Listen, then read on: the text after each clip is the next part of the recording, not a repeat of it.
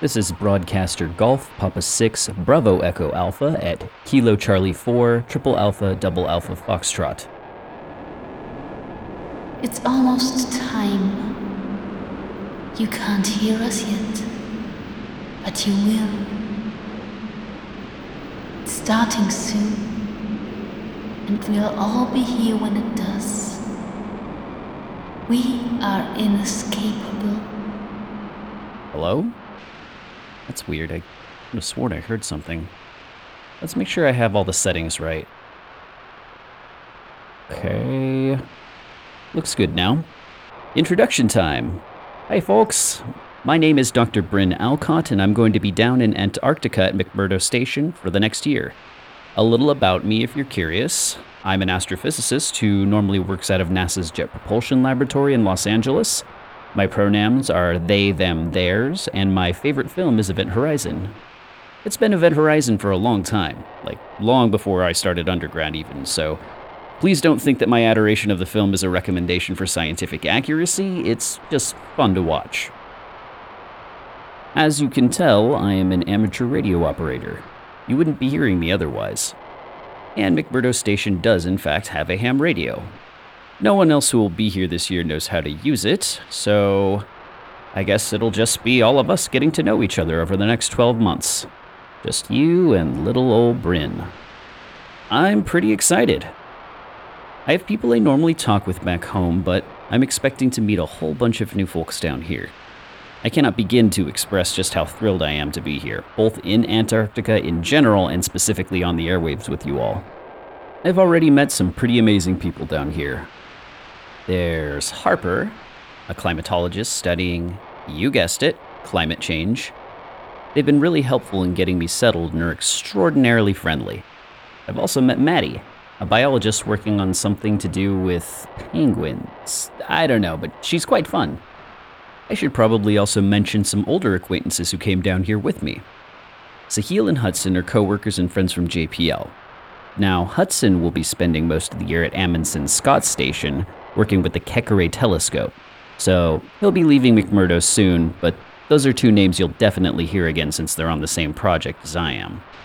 I expect to be working hard the whole time I'm down here, but I think I'll have time for some fun as well. I've heard that there are opportunities to go out on ships and or hikes to explore some of the land and glaciers. Carefully, of course, and just the places that have already been observed. I'm not exactly a hardy explorer type, so maybe explore was the wrong word to use. I think tour is probably a better word for what I will be doing while I'm here. Just sightseeing.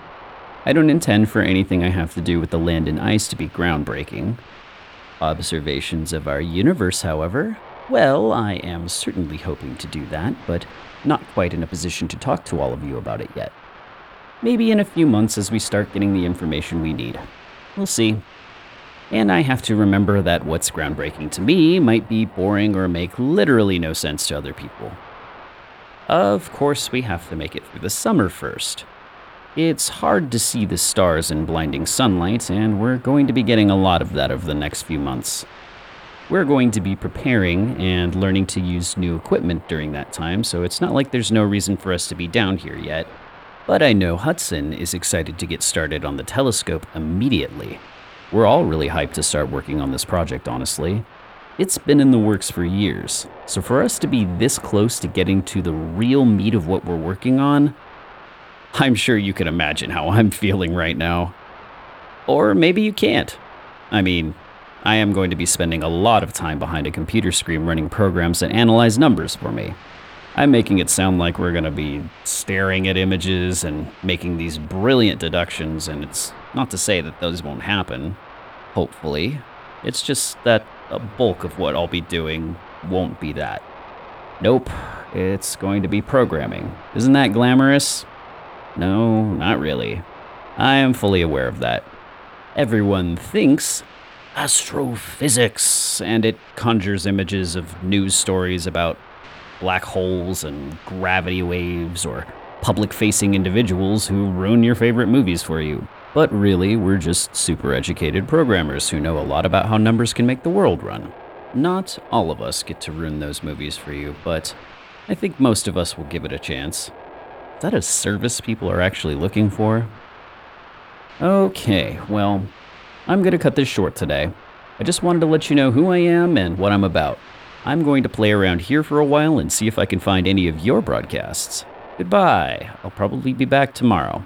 This is broadcaster Golf Papa 6 Bravo Echo Alpha at Kilo Charlie 4 Triple Alpha Double Alpha Foxtrot signing off. Goodbye, friend. We'll be watching. We'll be in touch. Soon.